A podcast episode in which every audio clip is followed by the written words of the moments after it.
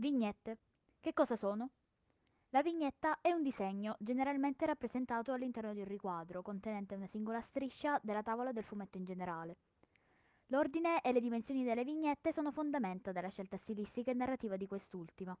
Vignette di diversa forma e dimensione ci forniscono una narrazione movimentata, al contrario di quelle della stessa dimensione, con una numerazione di vignette fisse che esprimono scarso dinamismo.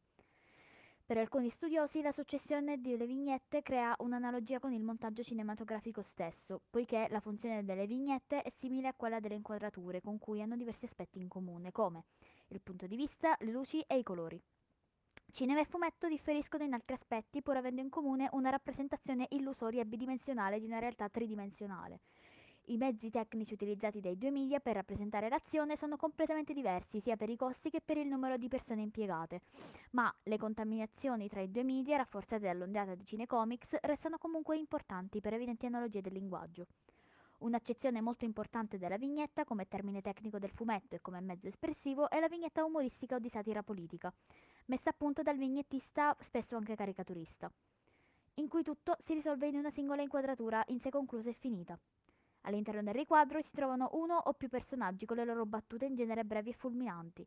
La storia della vignetta politica in particolare è ormai ultrasecolare e ha rinnovato anche autori assunti a notevole fama.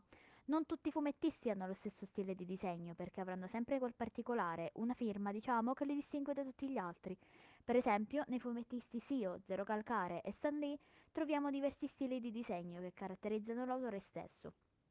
Sio Tratta di tematiche divertenti che sfociano nel nonsense con l'aggiunta di freddure e design di personaggi abbastanza semplici, da crearci pure animazioni. Con Zero Calcare si tratta di tematiche piuttosto reali, con una sfumatura divertente data dal romanaccio e dal design originale caratterizzato dal personaggio dell'armadillo, creandoci sopra pure una serie Netflix, oltre ai fumetti. Infine, il Sole d'Uni con Stan Lee, colui che ha creato in parte il mondo dei supereroi, con il suo genere fantastico e d'azione con un design di personaggi verosimile, fluido ed originale, da cui i fumetti sono nati tutti i fantastici film dell'universo Marvel. Noi, membri della congrega dei fumettisti anonimi, abbiamo voluto rappresentare la tematica del tempo dal nostro punto di vista.